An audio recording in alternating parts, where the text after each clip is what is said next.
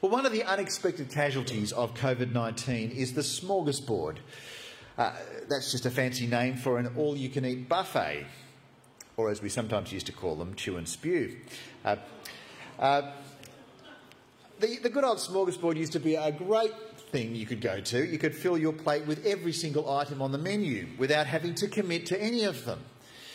So you could have prawns and sausage and broccoli and gravy all on the same plate, or oysters and chicken and dim sims, potato salad and mustard. Bring it back to the table. It's like, wow, what have you got there, love? Oh. And then there's the dessert bar.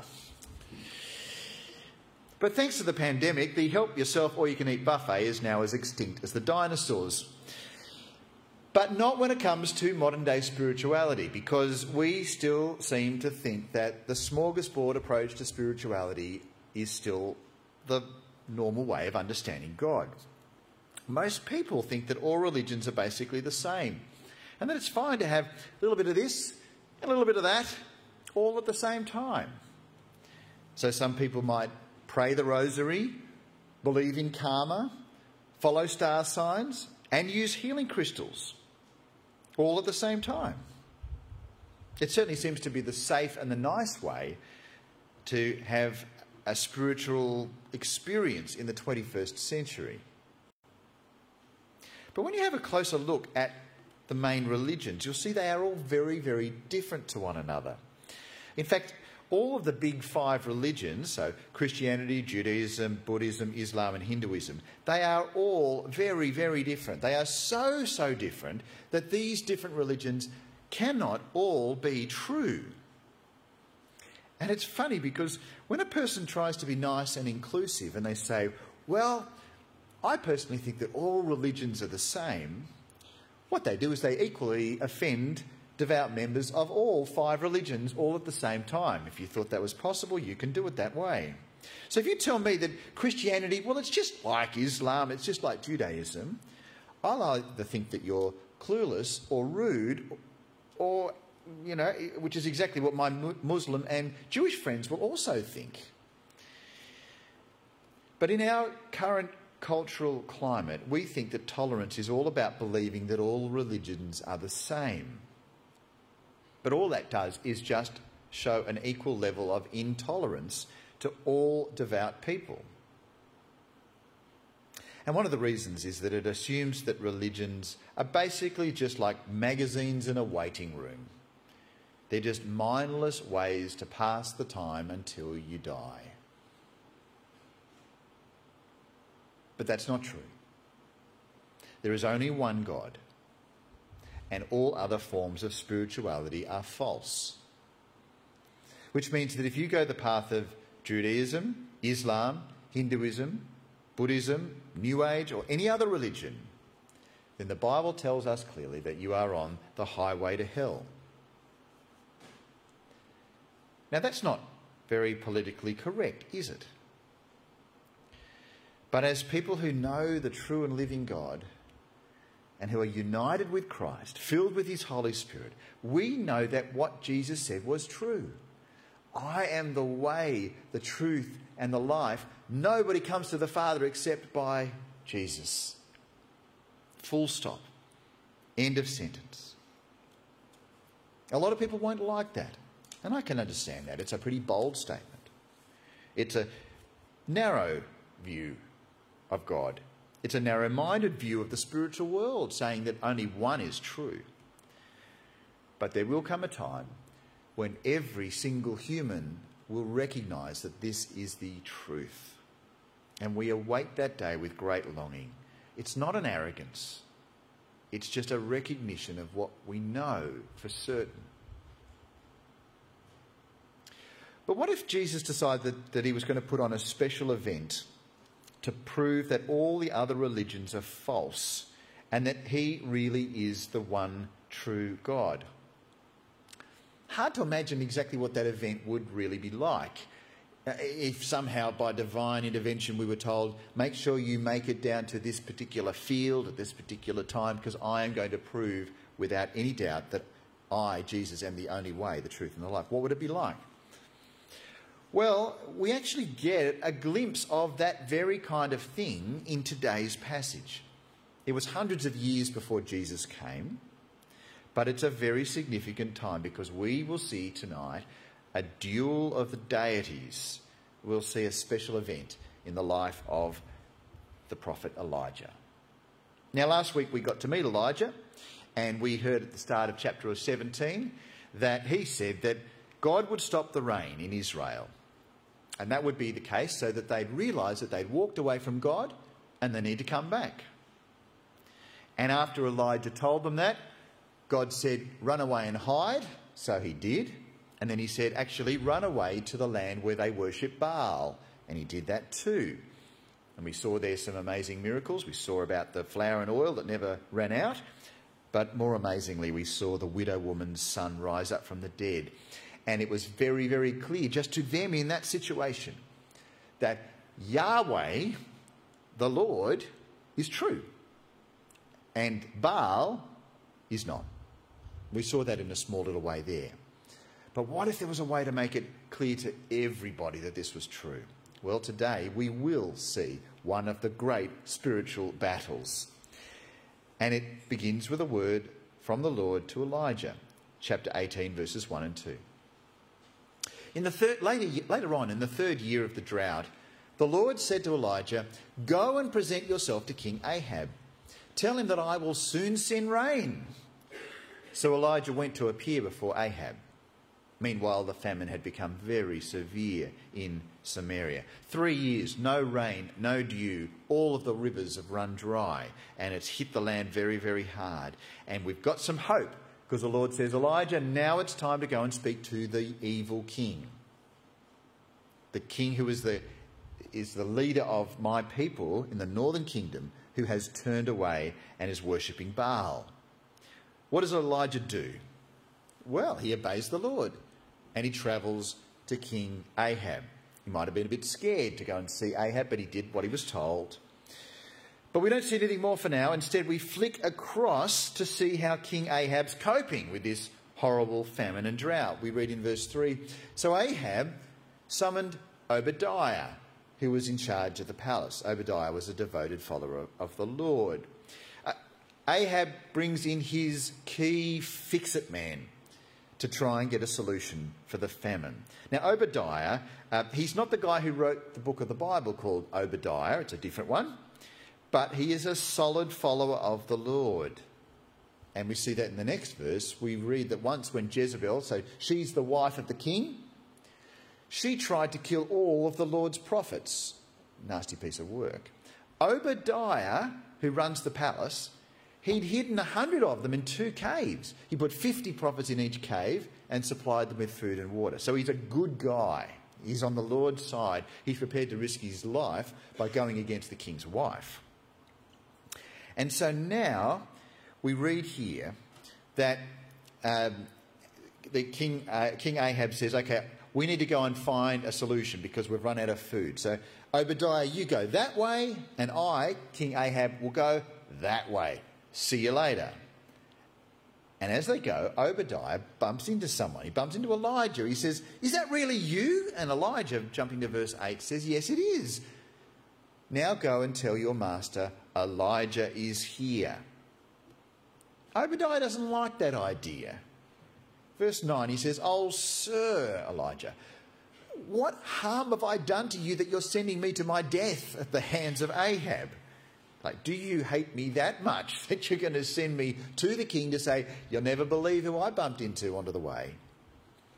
Because the problem is that whenever Elijah is around, he usually gets sent off by the Lord somewhere suddenly. And Ahab's worried that he'll say, guess what? Oh, sorry, oh, sorry. Um, Obadiah's worried he'll go to King Ahab and say, guess what? I saw Elijah. He's just here. Elijah, where are you? Elijah, come now. He's gone. Okay, that's bad. Yeah, you should kill me now. Uh, th that's, that's his concern at that point. But Elijah says, don't stress, mate. I will hang around. Verse fifteen, he says, I swear by the Lord Almighty in whose presence I stand that I will present myself to Ahab this very day. So Obadiah went to tell Ahab that Elijah had come, and Ahab went out to meet Elijah. Here we go. face to face. Elijah face to face with King Ahab. Elijah, who is the very representative of the Lord, the great prophet. He's kind of wearing the white hat, right? And then you got King Ahab, who, who is the king who has led God's people to worship Baal. He's wearing the black hat. You've kind of got them there, maybe like an old Western at twenty paces. You know, you imagine them coming in together right there. Thank you. But right there at the start, Ahab begins, King Ahab, bad King Ahab, we could do booze and he says, don't worry about that. But, but he now begins with a sledge. Verse seventeen. When Ahab saw Elijah, he exclaimed, so is it really you, you troublemaker of Israel? Troublemaker. Well, as we all know, Eli- all Elijah's done is just do what God said. Nothing else. He's just God's ambassador. And it's hard when you're telling the truth about God, because if it's a message people don't like, they don't like you. It reminds me just like what the Apostle Paul said when he wrote to the church in Ephesus in the New Testament. He said, I'm in chains now, in prison, still preaching this message as God's ambassador. So pray that I'll keep on speaking boldly for him as I should. Because to be perfectly honest, every time I talk about Jesus, I get thrown in prison. So help me to keep talking about Jesus. The thing about ambassadors is they can't change the message. And that's what Elijah had to do as well. He just had to say it plain and simple. And so, you know, if the, for example, in modern day, if, if the Chinese government tells their ambassador to tell Australia, we don't want to buy your lobsters anymore, then even if the Chinese ambassador loves lobsters and loves Australia, he's got to pass on the message. And so we might get angry at the Chinese ambassador. Why don't you like our lobsters? He's got to just tell the truth. And he's got to put up with whatever we say to him. So it is with the Lord's prophets. They don't have an easy time, and nor do we when we tell people about Jesus. You know, if you tell someone in the workplace, yeah, I'm a follower of Jesus, they say, oh, so he's just one of many ways. Oh, no, actually, Jesus is the only way to know God. Yeah, you say that and then kind of like just bite down on the mouth guard. And it's kind of right there at that moment. You know it. You can say nothing else than the truth. It's like, oh, yeah, you're just one of many ways. It's kind of like, oh, that didn't go well. No, it didn't. Ambassadors have got to tell the truth. And so it was with Elijah. He defends his role as prophet after this wonderful little sledge. He says to him, King, I have made no trouble for Israel. Elijah replied, you and your family are the troublemakers. I, yeah, you're the troublemakers. No, you're the troublemakers. For you have refused to obey the commands of the Lord and have worshipped the images of Baal instead. Just in case you didn't realise it, he said, you are the troublemaker because you are the guy who's led God's people away from God. Is that not obvious? Duh. See, the Lord is the one who should be worshipped, not Baal. Why is that? Why can we say this stuff? Well, okay, let's work it out. Who made the world? Who made the universe? The Lord. Did Baal? No. Okay. Does that help us? Yes. You make the stuff. You own the stuff. You run the stuff. That's how it works with God. And the great thing is, he made the stuff. He runs the stuff. And he loves the stuff. He loves us. He's not a tyrannical ruler, a bad ruler. You're worried every time you walk past him like, is he going to hit me? That's not the way the Lord works. He loves us. And he said to King Ahab, you just got to get your people to keep loving me. And what does Ahab say? Yeah, nice idea. Everyone follow Baal. Really? Who's the troublemaker now? And so Elijah tells Ahab what to do because there is a problem. The problem is they've run out of water, and it's because Ahab is a knucklehead. He doesn't follow the Lord. He follows Baal. So now, finally, face to face, Elijah says to Ahab, here's the answer, verse nineteen, summon all of Israel to join me at Mount Carmel, along with the four hundred fifty prophets of Baal and the four hundred prophets of Asherah, who are supported by your wife, Jezebel. What's he going to do? Is Ahab going to say, oh, you can get lost, mate. I'll just wait for the rain, eventually it'll come. No. Verse twenty, Ahab the king summoned all the people of Israel and the prophets to Mount Carmel. The great Ahab buckles to God's troublemaker, and he does exactly what he's told. He submits to the request of Elijah. All of Israel, we see, are under the failed leadership of Ahab. But he gets them all together, and they go to this place called Mount Carmel. It's an impressive mountain. It's not too far away from the coast, and it's sort of at the northern bit of Israel. It's, it's the place right there where Elijah wants everybody to come together. And when he does that, they're all there. Bar, uh, um, right at that point there, including the prophets of Baal, Elijah gives them a bit of curry. He says to them, verse twenty-one, he stands in front of them and says, "How much longer will you people waver, hobbling between two opinions? If the Lord is God, follow him. But if Baal is God, then follow him. What are you going to do?" And the people were completely silent. Nothing. Nothing. Chirp, chirp. Nothing. All of them. Thousands of people. Nothing. Looking at their shoes. It's a call to commitment. He's saying you can't believe and follow both. You can't follow both. You've got to make a choice. Uh, in life, we, we often make it hard. We, we often find it hard to make a big decision in life. You know those big decisions. Do I buy that or not buy that? Do I, do I move here or move there? Do I, do I ask that person to marry me or not, or whatever? There's all these big decisions in life at different times. The most important decision of all is whether you will follow Jesus. Everything else is just there, nothing. It's the only decision that really matters. Because when you hear that Jesus took God's punishment in your place, and when you realise that he says, I want you to enjoy that mercy. I want you to experience that grace. I want you to know fully what it means to be forgiven by the Lord that you've run away from. When you know that, what do you do? It's like, oh, I don't know, can I phone a friend? No, just do it. The choice is there. And this is exactly what was facing the people at Mount Carmel. I mean, you might be thinking, I'm just going to wait a little bit longer before I make that decision.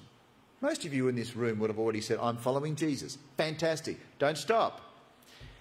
But you might be in the situation you think, I don't know if I've actually made that decision yet, and I'm not just sure yet. I might just give it a bit more time. Are you sure you've got enough time up your sleeve? Are you sure that you are in control of your life enough that you can say, I reckon maybe somewhere between twenty twenty-two and twenty twenty-four I'll make that call. Are you sure? Is there, a, is there something facing you that you may not realise within the days or weeks ahead? That will mean you no longer have a choice because your life ends or you're no longer in an ability to make a choice. Don't delay. It's a big choice. It's a vital choice. And it's the choice that Elijah gives the crowd. And in fact, he gives them a special challenge.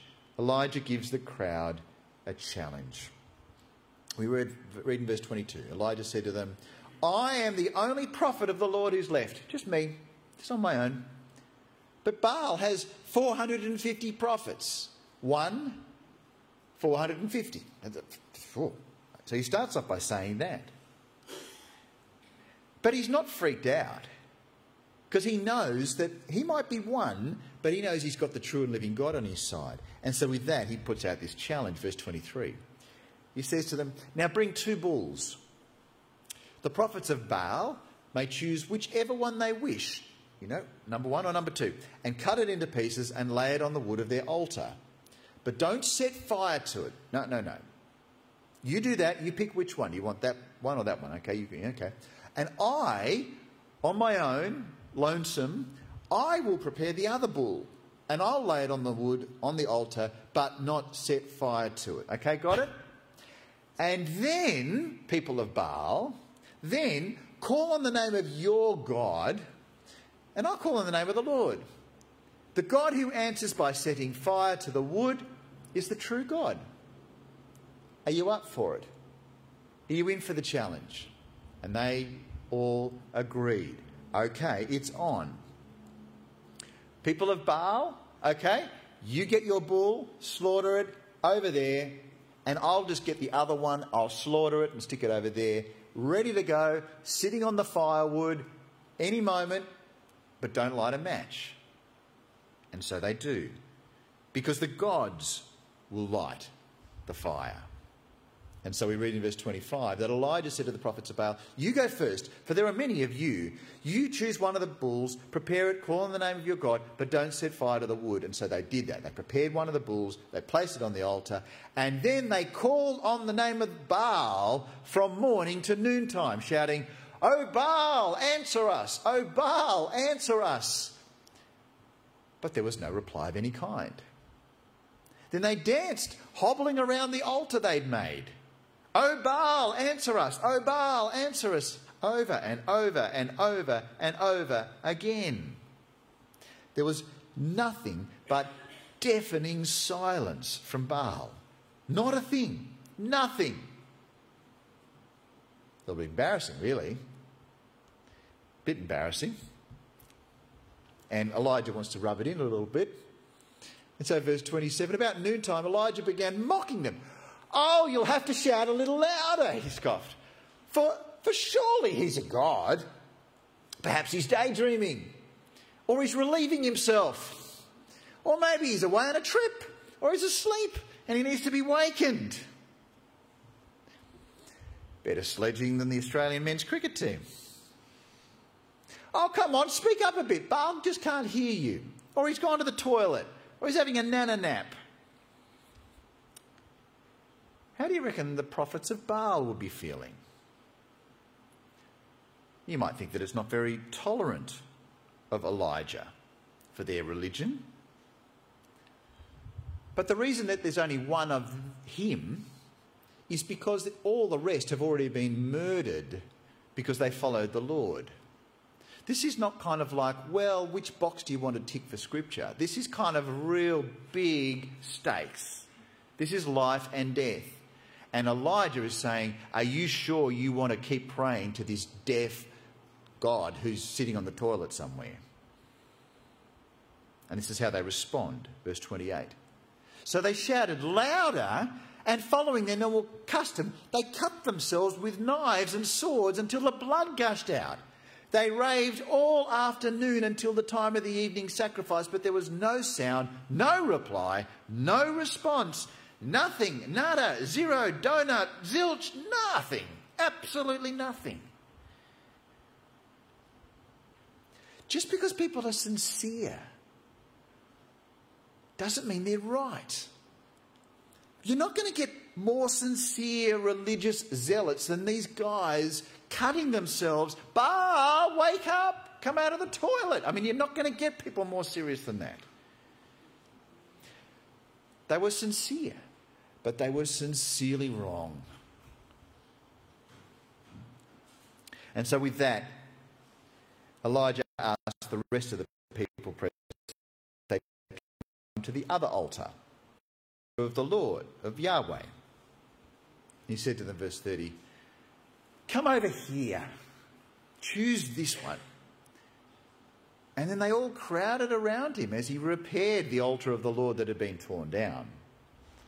He took twelve stones, one to represent each of the tribes of Israel. There's still something about the, the full people of God there, right? And he used the stones to rebuild the altar in the name of the Lord. And then he dug a trench around the altar, large enough to hold about thirteen, fourteen litres. He piled wood on the altar, cut the bull into pieces, and laid the pieces on the wood. And then he said, let's make it this really hard for us, hey? Fill four large jars with water and pour the water over the offering and the wood. I know when I'm semi, not always successfully trying to make campfires at the end of the day. I know it's a dopey idea to get buckets of water and tip the water over my little campfire. I have enough trouble trying to do a teepee and nothing, let alone someone getting out the bottles of water and tipping it. That's exactly what he does. And so after they'd done this, he said, do the same thing again. And when they were finished, he said, do it a third time. So they did as he said, and the water ran around the altar and even filled the trench. It is absolutely drenched. No matches, no fire lighters, no petrol. They covered the whole fire in water. And so with that, Elijah prays. Here we go. At the usual time for offering the evening sacrifice, Elijah the prophet walked up to the altar and prayed, O Lord, God of Abraham, Isaac and Jacob, prove today that you are God in Israel and that I am your servant. Prove that I have done all this at your command. O Lord, answer me. Answer me so these people will know that you, O Lord, are God and that you have brought them back to yourself. This is a powerful prayer. It's, it's a bold prayer. This is kind of like do or die. This is, he, he is betting the house on this. He's betting his life on this. This prayer with his campfire that's been drenched by trainers from one up the other. Lord, will you light it up?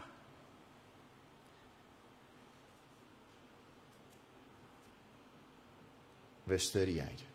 Immediately the fire of the Lord flashed down from heaven and burnt up the young bull, the wood, and the stones, and the dust. It even licked up all the water in the trench. And when all the people saw it, they fell face down on the ground and cried out, the Lord, Yahweh, he is God. Yes, the Lord is God. How good is that? How good is God? The waterlogged fire pit catches on fire, and the whole altar's burnt as well. And Yahweh, the Lord, is the winner. And all the people who had turned from Baal recognized that the Lord really is God. He really is God. And like the empty tomb of Jesus, the miracle is obvious to all. They all knew it.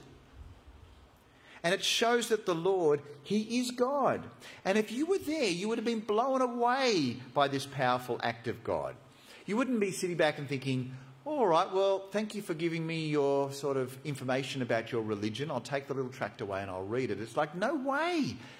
You've been blown away, like the altar's been blown away. You, you know that there's only one true Lord and the other one is a hoax. And if you were on Baal's side, you would have been utterly humiliated by your so-called God.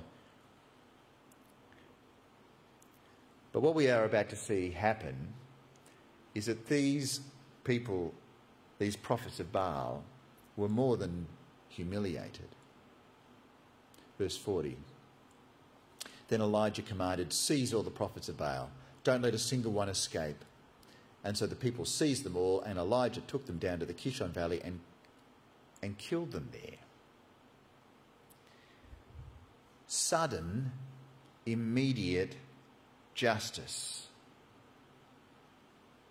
Those who rejected the true God and who killed his prophets, they now receive the justice of the Lord. All of them killed at that exact time in that exact place. Look, it's hard to imagine what it would be like being in that time. And we've got to realise this is completely different to now. This is not what we see the Lord doing now. We don't do this to the enemies of the Lord Jesus today. Jesus said, love your enemies and pray for those who persecute you.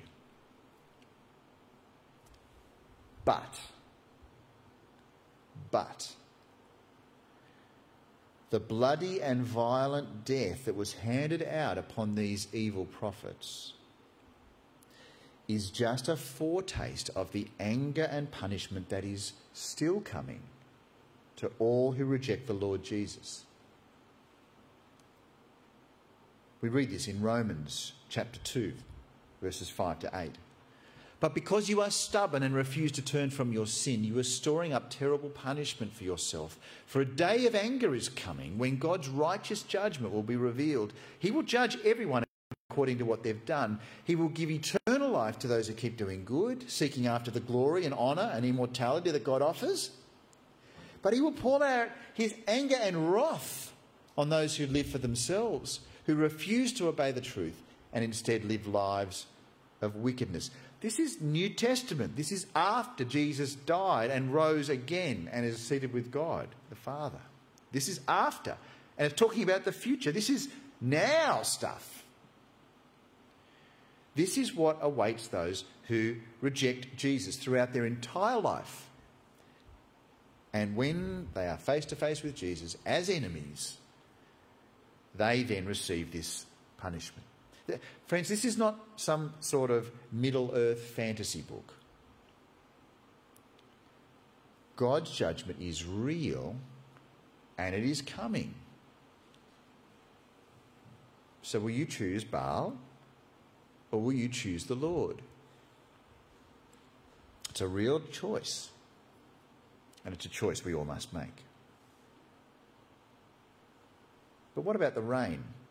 Well, having had this remarkable sign, we get some action in the rain department. And we see in verse forty-one that Elijah said to Ahab, "Okay, King Ahab, go get something to eat and drink, for I hear a mighty rainstorm coming." Ahab is humiliated by the prophets of Baal, and so he does what he's told by Elijah, smart king. Verse forty-two, so Ahab went to eat and drink, like he's told. But Elijah climbed to the top of Mount Carmel and bowed low to the ground and prayed with his face between his knees. And he said to his servant, "Go and look out towards the sea." And so the servant went and looked and returned to Elijah and said, I don't know, I don't see anything. Seven times Elijah told him to go and have a look. And finally the seventh time, his servants told him, "Oh, I saw a little cloud about the size of a man's hand, sort of, rising from the sea." And Elijah shouted, "Hurry to Ahab and tell him, climb into your chariot and go back home. If you don't hurry, the rain will stop you." Here it comes. Relief from the Lord. God's prophet was told that God would bring rain, but it wasn't before there was a time for repentance. And repentance there was. So what did King Ahab do? Evil King Ahab. Did he believe Elijah when he said, "Rain's coming"? Well, we read in verse forty-five, yes. As soon as the sky was black with clouds, imagine what that must have looked like after three years. A heavy wind brought a terrific rainstorm, and Ahab left quickly for Jezreel. Then the Lord gave special strength to Elijah. He tucked his cloak into his belt and he ran ahead of Ahab's chariot all the way to the entrance of Jezreel. The drought was over and King Ahab had returned. And you've got to say, it's so awesome. This is the moment they've been waiting for. Elijah's like, "Yeah, come on." And Ahab's like, "I'm humiliated, but I, at least the rain's coming and I've now worked out I've had to say sorry." And you're thinking, what could get in the way of their celebration? What could possibly dampen their party, to use that expression? Well, we read in nineteen verse one and two, when Ahab got home, he told wife Jezebel everything Elijah's done. "Honey, you'll never believe what happened," including the way he killed all the prophets of Baal. Hmm. So Jezebel sent this message to Elijah. "May the gods strike me and even kill me if by this time tomorrow I have not killed you, just as you killed them." I think it's safe to say that Jezebel wasn't convinced, wasn't converted, not at all. She didn't follow her husband in worshipping the Lord of Elijah. Instead, she said, "I'm going to kill the messenger." She promised to kill Elijah. What will Elijah do? All the time, Elijah's the guy who says, "I'm going to stand firm, I'll do what I'm told." What does he do? Verse three, Elijah was scared and he fled for his life. He went to Beersheba, which is a thousand miles away from that. Well, not literally, but a long, long way away. a town in Judah, of all places, right at the bottom of the map, and he left his servant there. He fled for his life. He was afraid, and he fled for his life. Now, I'm not going to go into all the detail. We'll skip to verse eight. The Lord leads him to Mount Sinai, which is where the Ten Commandments were given. That's a long, long, long, long way away. Verse eight and nine, the Lord, so, so Elijah got up, ate and drank, and the Lord gave him enough strength to travel forty days and forty nights to Mount Sinai, the mountain of God. And there he came to a cave where he spent the night. Uh, in the commentary that I'm finding so useful as I'm preparing these talks, John Woodhouse says, he reckons there's a pretty good chance that the cave that he is in is the same cave that Moses was in. All those years ago when Moses came into the presence of God. It's kind of like right here, Elijah is having the same thing. And he's there. And Elijah is in the same situation as Moses was. Moses was shattered because he's gone up there to see God. He comes back down. They've made a golden calf. It's like face slap. It's like you cannot be serious that you would turn away from God like that. And Elijah's in the same situation. Uh, how he replies to the Lord when he